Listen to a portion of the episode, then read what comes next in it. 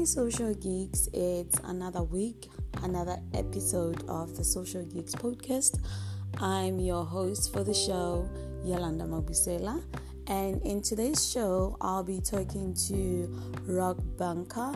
He went to the Central University of Technology to study information technology, but we're really going to unpack his experience tra- transitioning into the tech industry or the workplace from uh, the traditional, you know, tertiary institution. You know, how was the transition and his experience in really unpacking a lot of things, you know, that he had in mind um, your expectations versus the reality when he got into the industry. I hope you enjoy the show. Welcome to the Social Geeks podcast, another episode, another social geek in the geek community. So, in today's show, I have Rock Banka. Um, he is a developer a full stack developer um, at Britehouse, the division of Dimension Data. He's a gamer and analyst, mentor, and an aspiring President of the African Union. Welcome to the show, Rock. Thank you. Thank you. It's nice to be here. It's very fun. Finally. Fun. Finally. yes. Ivy Vorokov did play this very nice part there, but yes, finally. Yes. Um. So, can you please tell our listeners a little bit about yourself? You know, who's Rock, and where did this tech thing, you know, come from? Where where did it begin? Well, Rock. So Rock is my first name, and I went what do you call it now before like university with the name Lionel. So I grew up as Lionel. I was an ignorant little kid that enjoyed life and did whatever I wanted to do. So like the what do you call this now? This one time my mother came home with a computer. I was like five years old, and it had games. So I enjoyed my life, played games for like I think another five to six years. Yeah, five to six years. That's all I did. I played games, and then grade seven, I went over to my cousin's house to play more games. So before I left, he showed me a whole application that he built that was fun. And I asked him how he did it. He showed me, and ever since that day, all I've been doing is coding. So like from grade eight to grade twelve, I coded. I explored different fields from attempting to hack. Poor little kid needed Wi-Fi, so tried to get that working out. At least I stayed near a place full of Wi-Fi, so that was fun. Got to practice hacking. Played around with trying to make games, realized that was a team sport. High school me was not a team player, so can't be making games. And finished off high school doing IT. We had IT. I had to prove to my parents that IT was something I can do because like they didn't believe at that time it was like still a career that can be chosen. So like grade 10, 11, and 12, I did IT pretty much had to come in the top like three position every single year just to prove to my parents that I can do it. Then I chose to go to university at the Central University of Technology, did my diploma there, and then from there got a job. And pretty much that's my life to date. It's been interesting that's pretty much interesting as well. Like I feel like it's it's interesting, but however, was you going to um, the traditional university, like Central University of Technology or University of Technology? Was it your first choice? Like, did you want to go there? No, I didn't want to go to school. I, I had, I originally thought I could go on thinking in my head, I'm not going to school, I've sorted in life. I think at that time I found out about Mark Zuckerberg and then did more research and found out that, again, it's, it's, it's a sad thing about living in South Africa, but like found out about the whole, what you call this now, industry overseas on how kids dropped out of university and pretty much built softwares and companies around it. And at that time, I thought, hey, I could try that out. But the first step was to convince my parents to first even do IT so that I couldn't convince them otherwise to not go to university. So ended up having to go to university. Tried WeThinkCode, that didn't work out as well, so I ended up going full traditional. Oh, all right, that's that's pretty much interesting. To me, it sounds like you got into this tech thingy very early. It, it means that in in exposed. You were exposed to technology and you had people that had a positive influence into your life you know using technology. Um, can we thank your cousin for introducing you to you know applications and tech? Yes and only my cousin. Literally that. And only your cousin. I already had my cousin. Literally if it wasn't for my cousin i pretty much don't know what i would have been doing like right now because I wasn't really interested in much growing up. So like the one thing that hooked me was programming. Everything else just seemed like honestly a waste of time. I didn't I didn't see the point and they didn't really do a very good effort in getting me into it. There was a time I liked physics, but that died off immediately the next year when that next teacher was just I didn't. They just did a terrible job in part like to teaching me. So that was a sucky situation. So yes, my cousin and the few people on Google Plus when Google Plus is still alive that helped me in my coding journey. I don't think I had Stack. I didn't have Stack Overflow growing up. I am that old. All right, that's pretty much like pretty much interesting. Um, earlier on, you mentioned that you went to the Central University of Technology and you studied information technology, right? How was the course?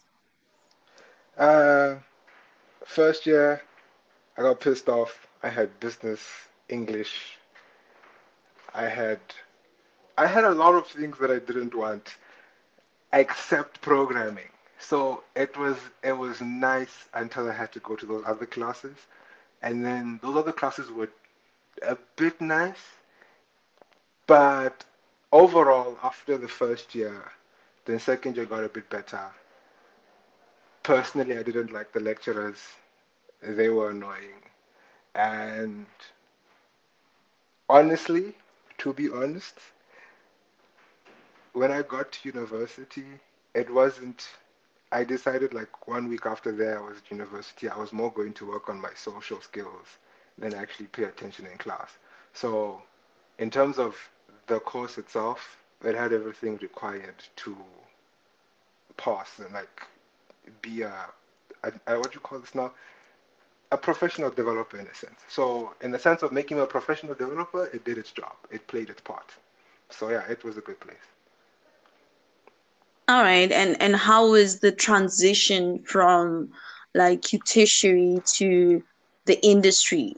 Um, because you know usually I, I find it that whatever that we're doing at school, more especially in my mm-hmm. institution, um, it's not really the things that I see developers do in the industry or when I mm-hmm. attend mm-hmm. your hackathons. So, yes. how is the, the transition from you know the tertiary institution to the industry from your experience? Uh, it was, I think this is more because of the company I went to, the way they transition people from university into what do you call this now? Into like their professional developing space. It's actually pretty nice. So first I went to a hackathon, and then at the hackathon, that's where they selected people to like work for them. And from there, we get positions into a graduate program. So our graduate program last year was pretty much do whatever you wanted to do. It's like you get there and your goal is to upskill. They give you all the resources access to like all the cloud infrastructures, mainly the ones they are partners with, and like access to any certificate you want to partake in. Pretty much, it's it's your playground. First year was you get there and have fun. You go wild, have some fun. That was first year.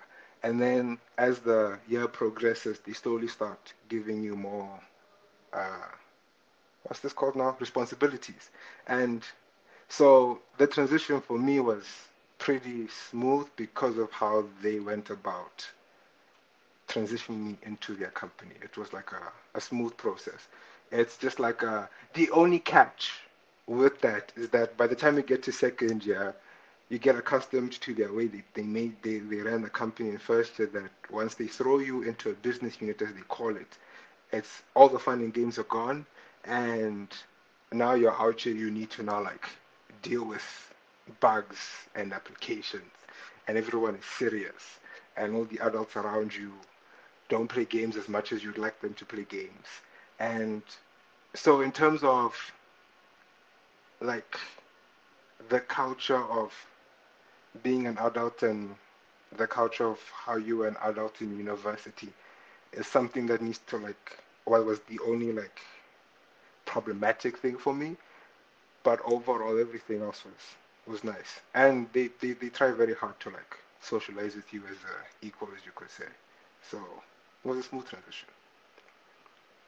That's very that's very interesting. Um so yeah. what are the things that you have learned at school and you using them in the industry?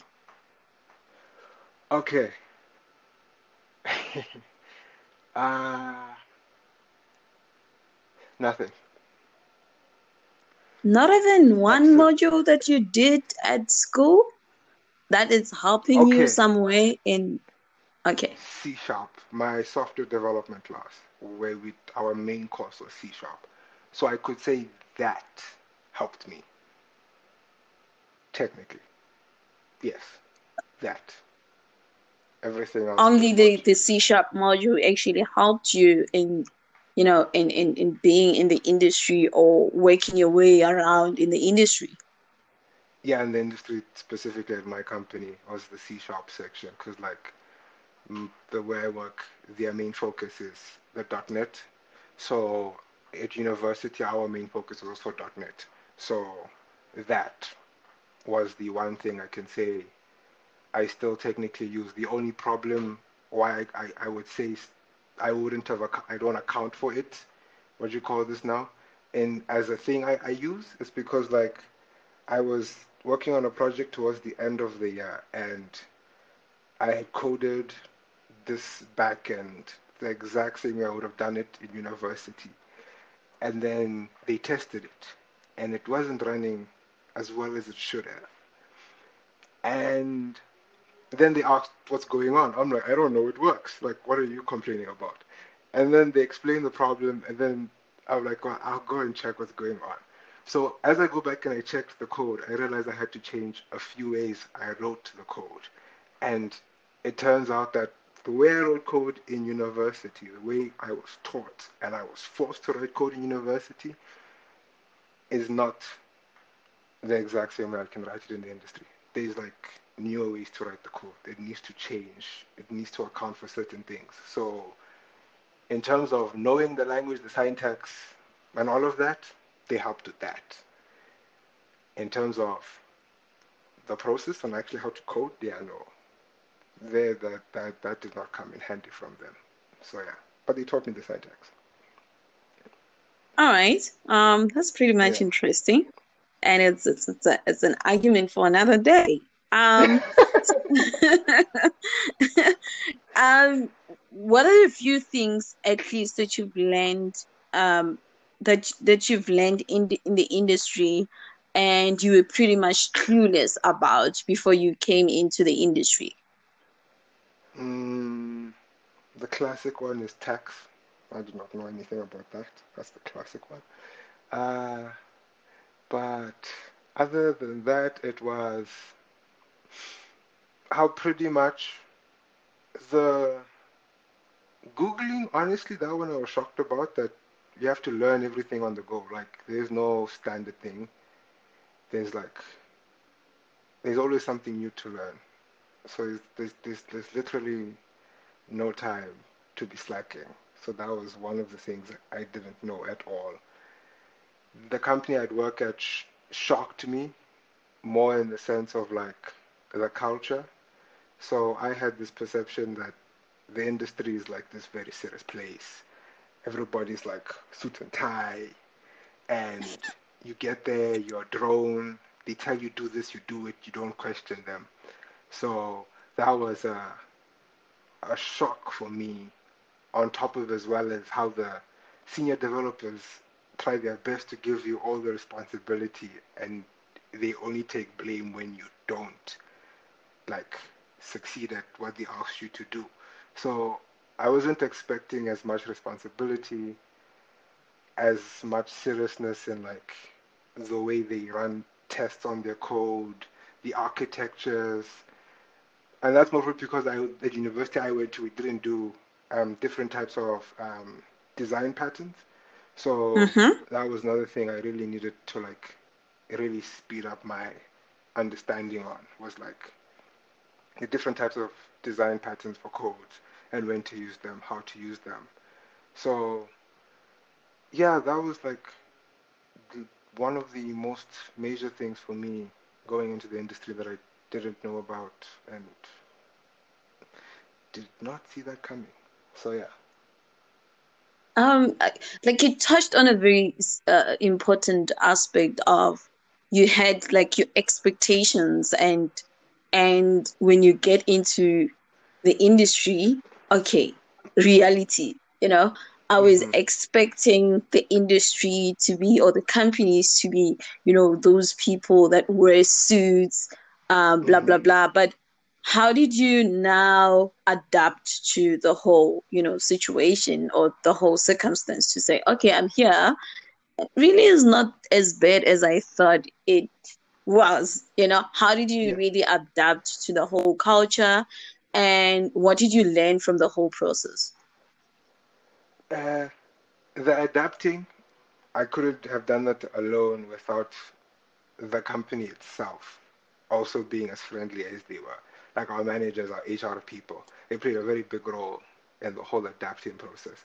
And this new methodology that everyone is now picking up, this Scrum agile methodology that everyone is doing. So that was very helpful as well in like picking things up and progressing and understanding and getting used to the changes and my expectations being like stripped out and like being shocked that there really is something else here other than what everyone, all the few people I've been surrounded by told me about programming and the industry and the professional workspace. All right. And what do you think are the myth, like, I don't even know how to pronounce hmm that we that we have as students about the industry and that that that they're not even true according to you since you've been in the industry.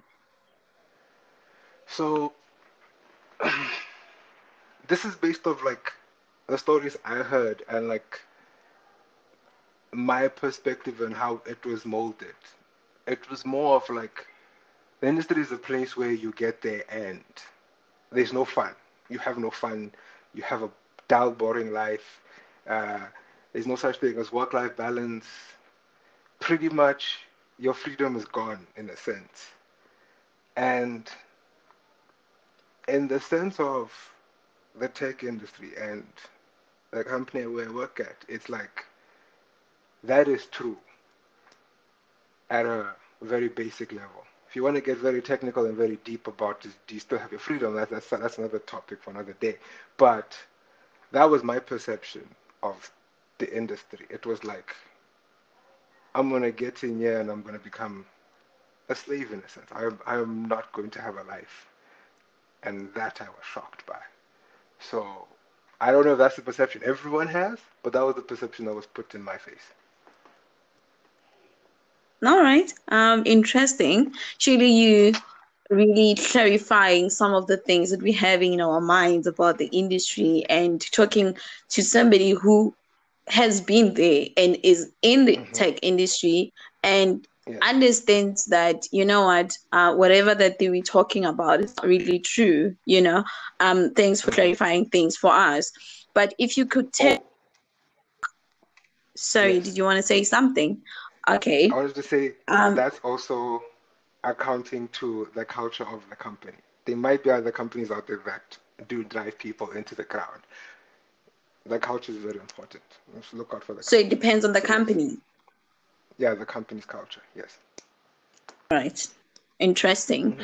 So if you could turn back the time or the clock and have the ability to introduce something into your previous school's curriculum, what would you introduce? I mean, what what do you think students or the tech students should actually know, you know, or before they even get into the industry?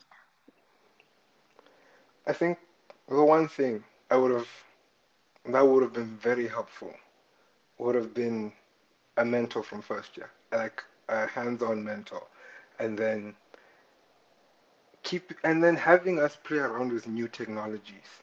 That's another very crucial thing. It's it's it's not going by the textbook. So it's it's literally yes, as an individual you can take your time and go and explore other technologies. That is cool. That is fine.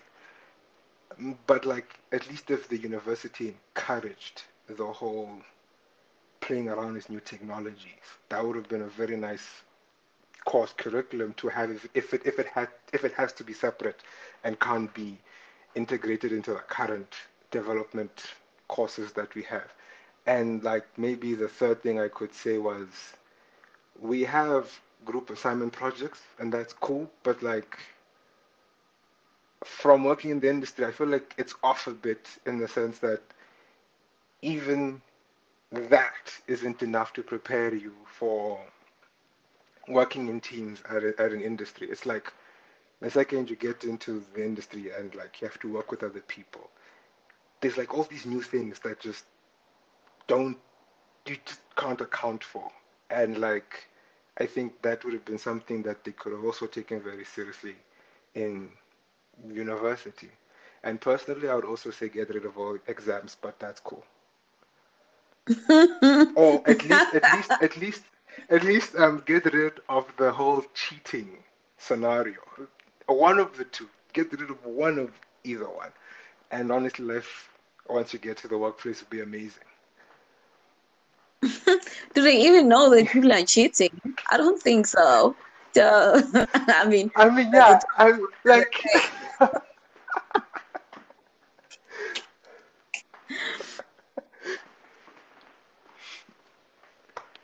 I'm I'm serious. You want to say something? You want to add on that? You can. With the cheating. Ah. yes. I don't know. It's it's it's just dependent on the person. So like, I've only cheated maybe once or twice, in my whole entire life in terms of school, and that was because like I really needed to. But like, for me personally, the hassle of having to cheat and then dealing with the consequences of the school is too much. So like, for people that are willing to always break the rules, they will always cheat, and that's cool. Then there's some of us that just don't want to break the rules, and then there are others that listen to the rules and follow it. And honestly, this, this the whole concept of cheating really holds you back once you get into the industry. And like literally everything that you would have gotten from cheating is is what you use in the industry. Like and I think it was third year. I just passed networking by 50%. I passed it by. There's the only reason I'm, I'm, because networking I passed by 50%. But the only reason I passed it by 50% is because I'm sitting next to a person who was willing to show me the answers in the exams to write it out and pass the exam. That's the only reason I passed. That exact same way of work is what you do in the office. It's like when you're stuck on something, you shift over to the left you say, hey, hey, um, I'm stuck. Can you please help me? And they help you. At university, that's not the first thing at the top of your mind during an exam. None of you, you, you, you don't stop to ask for help. It takes away asking for help. And you really need that. And maybe the only time you ask for help is during assignments, but that's not enough. Because we have more uh, tests and exams than we have assignments. And like, nobody's got time to ask for help. And me, I'm not out here trying to deal with the consequences of helping you during an exam or a, a test. So yeah, that, so, that, so that you mean be abolished. So, so you so yeah. you think so you're saying that um we people shouldn't cheat um but rather ask how something is being done so that they can have a better understanding of that thing. Um, yeah, of that thing. Um, because if they don't ask and if they don't understand it, they'll deal with the consequences of that in the industry. Am, am I hearing you correct? Yes, you need to like be able to ask, and from the asking, hopefully you ask someone that can explain it to you in a way that you come out of it knowing how to do it yourself in the near future than them doing everything for you. So yes. Yeah, I mean that's that's very that's very interesting. Um, I hope the listeners that will be listening to this and that are students or aspiring techies, they'll uh-huh. actually learn from you and the consequences of your cheating, what it actually did to you. You get it? Um, we, we, we are learning every day um but mm-hmm. asking for help is not really like i don't think you you dumb or something but you yeah. don't really understand the concept the way they're explaining it and you need somebody like a peer to peer kind of thing to explain it to you on a level that you can understand i get you mm-hmm. i get you yeah. um yes you're one of the people that wanted to learn through peer-to-peer learning. That's like WeThinkCode. That's what that's what and how they, they learn. But instead you had to go through the tertiary um, institution which is the central university of technology. Do you ever regret the decision of going that route? In my overall life no. In terms of technology and like the yeah, in terms of technology, I can see I would regret it, but I don't really like to say I have regrets. I don't really have any regrets. But in terms of the technology itself and like where, in a sense, could be and what I could know would be different, then I would say would have probably taken into more consideration the university I chose for like dependent on where I wanted to be. But in overall sense, it was a great university and I got what I needed out of it. Of which, of which you like, of which you like, when you when you're talking about that, there's something at the back of the of my mind. What factors mm-hmm. do you consider when choosing uh, an institution that you want to further develop your skills into or a tertiary institution, what factors do you actually consider? So like Oh, did you consider? Oh, for me, the first thing I did, so I slacked off in grade 11. I, I thank Zuma to this day for lowering the pass mark to 30%. So I slacked off in grade 11, grade 10. I literally passed exams 30%. That was what was on my report card. 30%. So I, I don't know if someone told me or I was being me and I wasn't listening. And when you apply for university, you apply with your grade 11 marks. That was a sad, sad day. And like, so I had only like 30%, 40% on my report for maths and physics. And no university is going to take me with that. Like, the university, the universities I knew at the top of my head, like the UPs, the University of the ones in Joburg's and Cape, like the fancy ones that everyone knows. No, the, my marks weren't going to get me into that. So for me, because of how I went about everything, my first, my first was like, cool, who's going to accept me with these marks? So it then forced me to go and look deeper into like other universities out there, and then universities of technology started popping up. And then I realized that they didn't care about my marks, my math marks. Started. They cared, but like by the time I got to grade 12, I boosted it enough that I could like get in fairly easy into universities of technology. For me, it was more of, do I have the marks? Awesome. Do they have IT? Cool. Is it far away from my parents? Yes.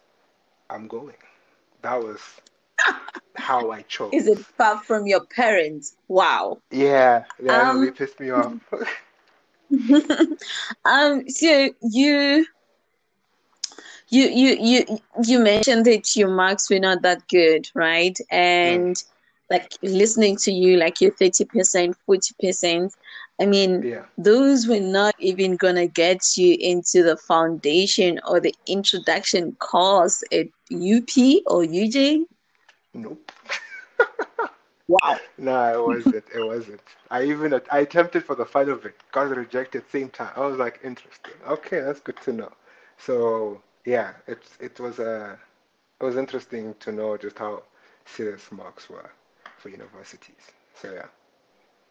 And and you boosting your marks in grade 12 was like reality starting to kick in. Yeah, yeah, I had to I had to get serious with my life in a sense. I had to like take these maths and physics in class serious. And there was no way my parents were going to let me do anything else. I could see that. Any other option that was going to arise from me saying, well, I can't go to university because I don't have good enough marks, was not going to be an option I was going to like. So that was the that was the best option to take. So I took the option to improve my marks. Next, if I had another, if in the next life I would still do everything the same way, just not make the decision, make decisions on how I made decisions for the universities with like the same mindset and like the same anger in a sense. And also like remembering, trying to remind myself that it's cool to take another year and improve your marks to where you need it to be to get it to go somewhere specific. So yeah. Oh, so you shouldn't really. Um, so I was like, having a conversation with somebody um, in the in the hmm past couple of days, and that person was like, um, I don't want to lie, but I fell into IT. I actually wanted to be an engineer, and Yeah. I saw that engineering, I'm not gonna reach the prerequisites and, and the APS score was not really reaching it. So I just hmm fell into IT, and of which it wasn't something that she is really uh, passionate about, you know. Yeah. Um, is is you having a fallback course? Um, can that actually have an impact in, in, in your passion or have an impact in the work that you do? Because you'll just be qualified uh, with a degree or a diploma or whatever qualification that you're having. Uh, but at the end of the day, you're not really passionate about that thing. You know, does that actually play a role? I, I I feel like it does. And if you mean in the sense of like IT was your fallback, I feel like that's what you do mean. That's what you mean, right? Like having IT as your fallback. Yeah, it's like yes, like from going to university and like the majority of the people around me, IT was their fallback. They wanted to do other things. And this is just based off the how I went to university and how everyone had their fallback as IT. It's I could like say some of them could push through because they had the grand vision that IT is going to get them the money. So that pushed them through towards the end of university, get their degree, and probably will continue pushing them into the industry and like getting the money that they wanted. Others, if it was for the education, they wouldn't really push as much.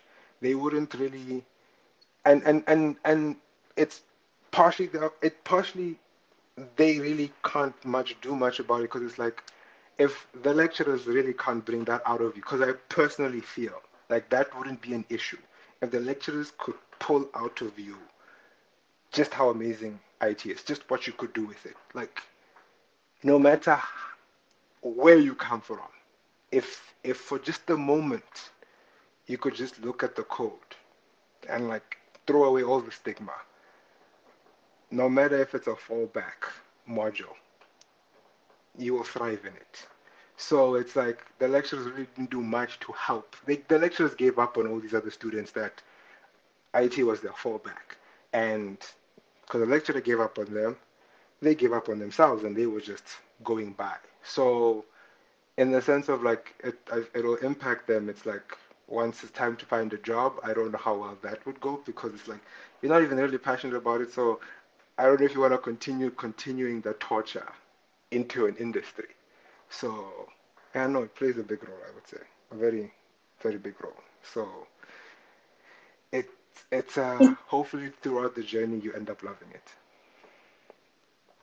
In my understanding, I feel like this is a whole topic on its own because I feel like it's mm. broad, you know.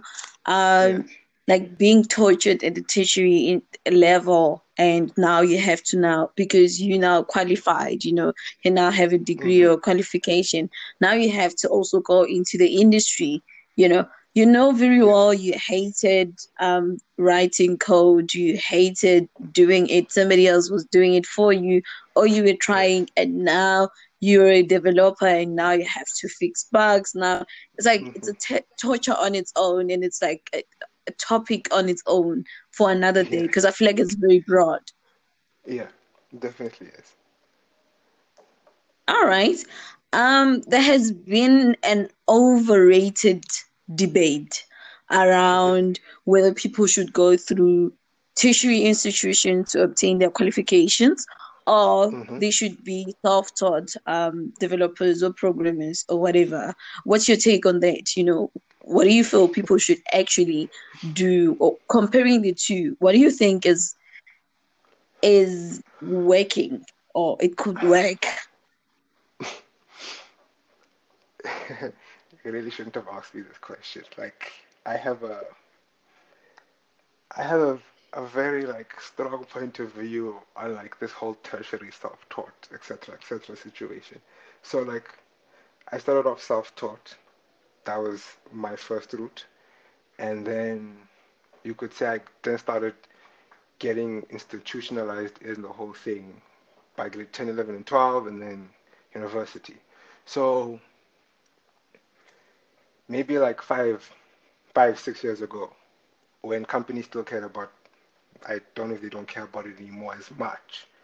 They sort of still do, but like, actually no, even now they still do. Never mind. So like, if the goal is to get a job, like a proper decent job and not stress about having to like suck up to the HR people, I would say go the the the the, the route that gets you the degree at the end of it, that gets you this paper that everyone loves. You go that route. But if the goal is to learn it and then use it for something else, then be self-taught. You don't have to go the, the tertiary route because like anybody can learn how to code. Even anybody who learns how to code, yes, can get a job in the industry and still get the job done. But like the path that you want to take and just how smooth you want the road to be, I would say go tertiary route, get your job, don't want the job, you just want to know how to code so that you can implement it in some other industry or wherever else you want to be, then self-teach yourself. Don't stress about the tertiary route because like another thing, like from the earlier question you asked that I never actually brought up, is like when I left university, I thought I was done. I was done with like tests, exams. I, I thought I was done with all of it. I get to the industry, I get to where I work, and they have this thing called KPIs. At least they're not implementing them as much yet. But apparently, to prove that you're improving, to show that you're excelling, growing, getting better at what you do, you need to get certificates. You need to go do all these other exams.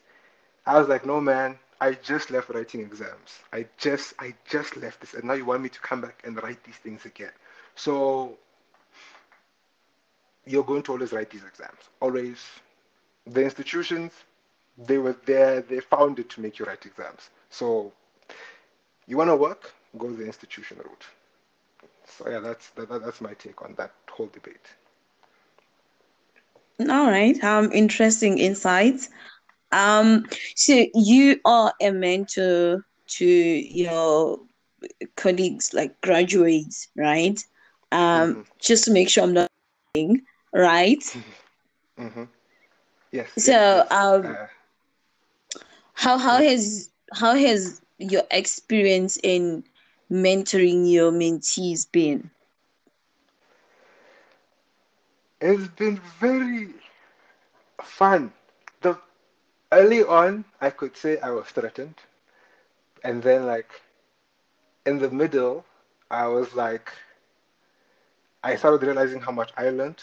That whole that whole old tale you learn from teaching others, and then it it just became something that I actually really wanted to do because then I realized that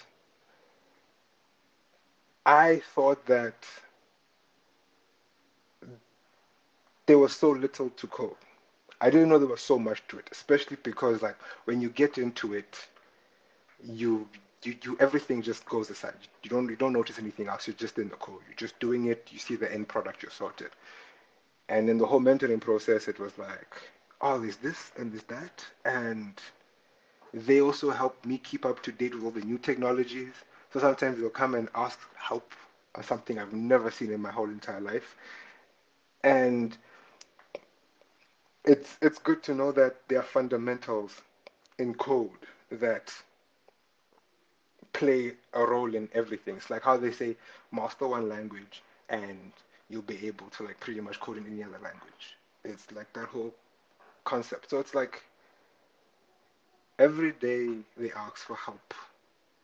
I learned something new, honestly. So yeah, it's been an interesting journey. Um, and then why why are you really doing it? You know, why are you mentoring um, your mentees? So it started off with I didn't want to go into a business unit. I was like, I needed an excuse to not work on billable stuff. I, I wanted to be able to say I'm not doing this because I'm mentoring the graduates. That's how it started off as. That was the original true intention. And then as time went on, I realized just how pivotal mentoring them was and like just just how important they are to the company and just how much myself I would learn how to like speak to others and teach others and like communicate well with others. Because that's not really one of my best skills but like through the whole mentoring I improve a side of myself that I've never actually paid attention to growing up. So yeah. Um, I, I can't help it but but notice that over the past few months you've been doing help you know other aspiring techies or students to actually grow you know um yes. uh-huh. is, that coming from your whole experience of mentoring others oh no that comes from not having it growing up i never had all of this this whole mentoring like everything that everyone has now i've never had it and like and like having somebody tell like somebody give you their experience or like just inform you of what's out there. Never had that growing up. So i just wanted to give others what i didn't have. And it was like when i come now and I, I'm, I'm here and i and i look back and i don't like looking back but when i look back the one thing i wish the most out of everything is if there was somebody And that could have just given me this information. But like just just just just just like nudged me in certain areas. Like the critical things I never did. Did you know I never pushed to GitHub until last year? Yeah, I never pushed a code to GitHub until last year. I've been coding since grade seven, and I never pushed a code. I never used source control until last year. Even university did not even bother to tell me about it. But again, that's probably just the university I went to. But like I did not touch source control until last year. I, I, I saw these things growing up. I saw GitHub. It was then hindsight. I was like, oh, nice, GitHub. I was always there because I always ended up there when I was looking for code. However, I never used it. Ever. Never, ever. If someone had just went, I'm like, do you see what you're using? Do you understand? Like, sometimes you have to take your, like, you have, you have to take your own action and explore. That's cool sometimes when you're really young, you're just there for what you're there for. The whole exploring is like, the whole interface wasn't something that really enticed me to explore it. I got what I wanted and I was, I was sorted. So if there was just someone there to say, like, just push your code there, just like push your code there, you'll be cool. Like I registered an account, I think it was in 2011. 20, I have a very old account on GitHub. I, I found that it's tied to one of my first emails. There is no code in there, no code. I signed up, but I did not push a single line of code, nothing. And that was honestly to this date, I feel like the one thing someone could have told me, just anybody, and there was no one to tell me. So, just there needs to be somebody. That's why, pretty much trying to do all of those things I'm currently doing, all those initiatives. I I totally get it. So you the you had. Yes, that is that's what I'm trying to get right. Yes. All right. Um, that's that's very kind of you to actually um want to give guidance to aspiring techies and also help students. You know, because you are there in the industry now and you understand what they're really looking for and what they want. And we are just here in tertiary institutions and just playing around. And you're not wrong. It's your institution. Uh, I think my I don't think my institution as well doesn't really talk about GitHub and source codes and, and all of that, you know. We get to hear about those things and the events that we go to, to the people that we talk to, you know, they're exposing us to this whole I think there's a very huge gap not really that huge, but there's a gap between you know what we're learning in our tertiary institutions and what's really there in the industry, and you trying to do this whole initiatives and all these organizations that some of us are part of. It's it's like them trying to bridge the gap that we have between our education system and also the industry per se. And yeah, I, I really commend you for that. Thank you. Thank you very much. All right. Um. Now let's talk about let's talk about the course that you are creating at Clock Learning Management System, uh-huh. the digital technology. Yes. Uh, that's that also stems from the whole mentoring situation as well. So first it was like, cool, I'm gonna do what everybody else is doing and pretty much create a whole what do you call this now? The same old, same old, this is how you create a function in JavaScript or whatever language I choose, or how you create a web application, a web page, etc., etc., etc. That's what it started off as. And then I realized that all that content's already out there. And again, the industry that, like the, the real, like the industry, doesn't really care much, just cares that you can get things done. And unless you get into an industry that doesn't do all technologies, does new technologies, then it's best to learn new technologies. So the whole digital technology literacy course is just based off the fundamentals, is taking the tech of today and bundling it up and teaching it in a way that everybody can understand. So it's it's ironically not targeted to everyone that's currently in the industry in my head, I'm to say this very nicely, it's too late for them. They're already there doing what they are doing and they're used to that and there's no distracting them from that way of going about things and that's cool.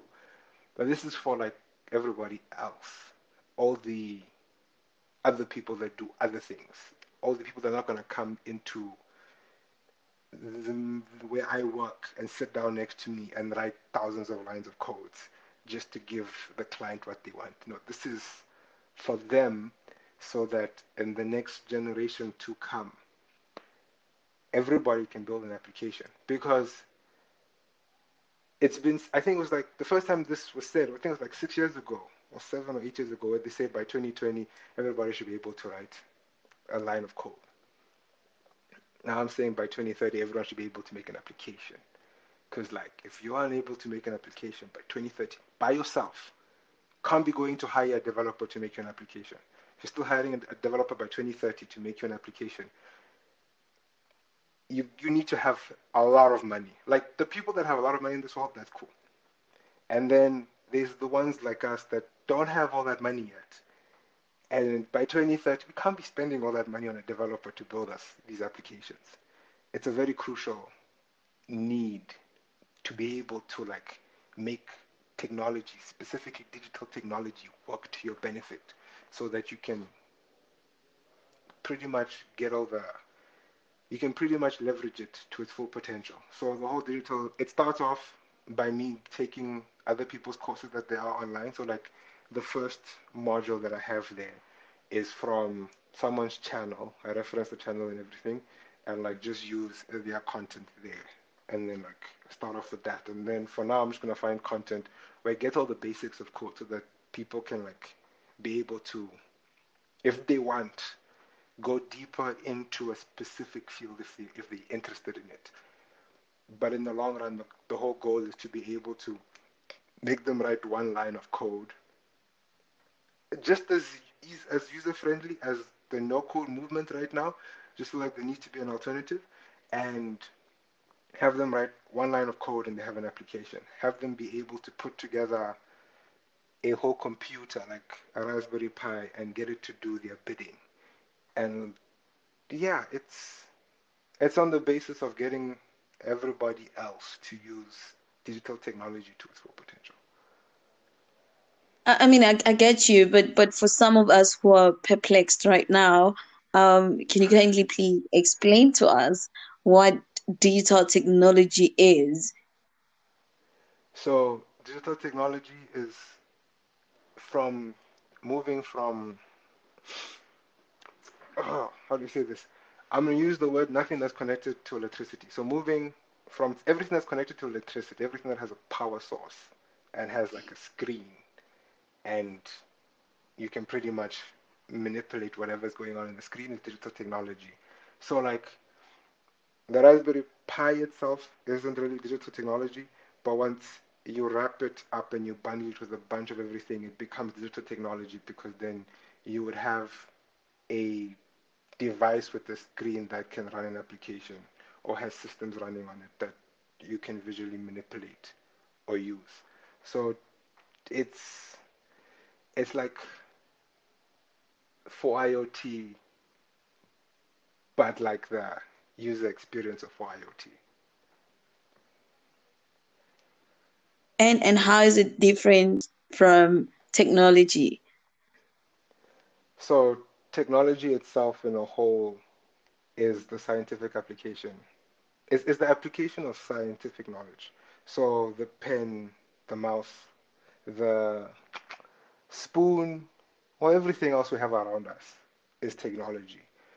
And the only difference is that this is just a specific area in technology. It's not the whole of technology.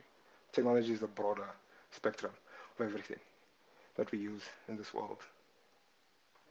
I'm I'm just confused as as the listeners that will be listening to this.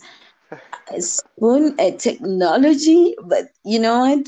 That's an argument for another day. But a spoon a technology? yeah. Yeah, no. It's, it's fun to know. yeah, it's well, right. Yes, it's fun to know. A spoon in technology Mm-hmm. Well, okay, cool. Um, so well, like wow, we learn every day, hey? We really learn uh-huh. every day. Um I mean what yeah, yeah. Yeah, I'm I, listening. I was, say, I was gonna say like we can just look at technology as just the tools. There's a more another word we could use. I'm Just saying it's tools. So a spoon is a tool. It helps us eat our food even though we don't really need it, but we made it to eat our food. So yes, but you can continue. All right, cool. Um, thank you very much for that. Um, what are you doing with student dev? Um, student dev meetup, student dev. W- what's your role there? My role is more of a started off as me as a volunteer helping Kamo like set up events to be able to like get other developers, pro developers as we call them, be able to like teach students and guide students and give students information that they would need in the industry when they finally leave university. And like now it's just more of like I'm investing more time in like being able to like help uh, structure the whole program event uh, what do you call this now? Ev- event going on. So my role is more of i like to say whatever she needs i pretty much help with. So yeah and and really define my role. Yeah and and and what do you what do you guys what do you guys do? I mean what are you guys aiming to achieve with this whole initiative? Oh the the aim is to get as many students as possible in one place. So like there are a lot of open source communities out there but they're all very separate from each other. They're not really all working together.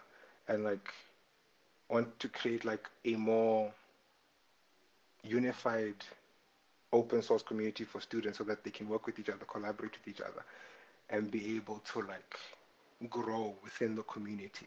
And from it, hopefully, as the students come out of it innovating and really doing amazing things. That's very that's very interesting. It's a very um great initiative. I must commend you guys for doing that. Um, what legacy do you want to leave?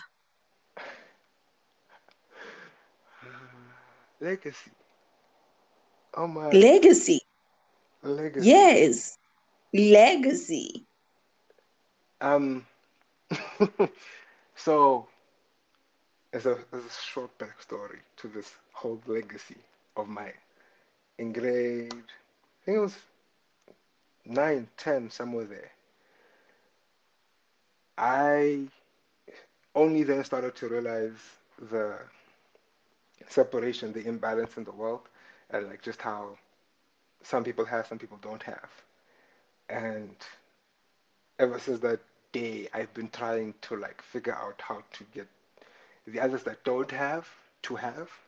So the legacy I would like to live to leave behind is more of like a philosophy that enables people to be able to always have. It's to create this environment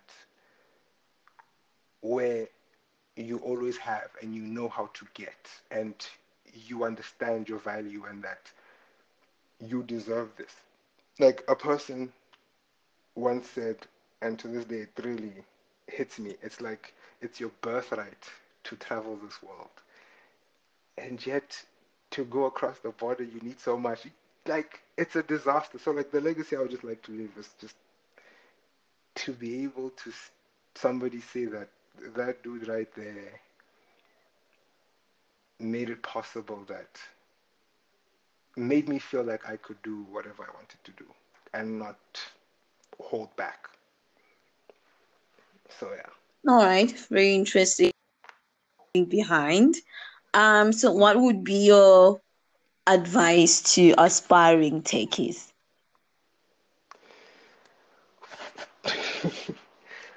Uh the industry is always changing. It's really changing a lot. And early on try to find your footing. Find it as soon as possible and stick with it. And like that's like the best thing I could give to aspiring tech is mostly the ones that want to enter industry or like just to do anything with tech. It's it's ever changing. Find what you like, stick with it, and from there make it your own. Like don't don't don't get wishy-washy by the whole tech moving so quickly. Like there's a whole joke. They're like JavaScript developers when they hear a new framework. There's this meme where there's like the gutter and then there's framework written there. So every time there's a new framework, a JavaScript developer jumps in there. And like the whole industry itself is like that now. It's like there's always something new out there. So just find something, stick with it, and you'll be good. Thank you very much. Um, is there anything else, like any last words? No, I don't have any last words. It's it was fun being here. I hope all the other developers out there get to enjoy it and like code doesn't continue chowing as I keep on seeing on the Twitter streets as we call them. And a lot of people have said it, so I'll just add on to it and say it does get better. And one day to come to like be normal English to you or whatever your mother tongue is specifically. It'll just flow with you. So yeah, no. Enjoy the code. It really it really it, it really does get better. I mean in the beginning you might have wrote spaghetti code, but uh-huh. as time went by and you keep on practicing, um, it really yeah. does get better, you know. Um Thank you very much for coming to the show. It was very lovely having you here. Thank you very mm-hmm. much for your informative conversation and your insights, you know, about your experience, your knowledge, and everything else. Uh, I'm very, I'm very grateful for the fact that you honored the invite. Thank you for inviting me. I mean, like I've been anxious the whole time and before, so it was fun. Would be very nice to listen to this again. Very fun. But yes, no, thank you for having me and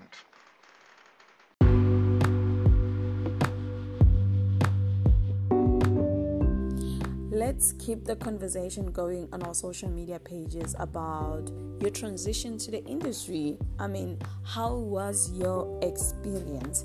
You can tag us at Social Geek ZA on all social media pages. And if you'd really like to connect to our guest for today's episode, he is Rock the Thinker on Twitter and Rock Banker on LinkedIn. Please leave a review on Apple Podcast if you're listening from Apple Podcast, and leave a review about the show and about the podcast on our social media pages.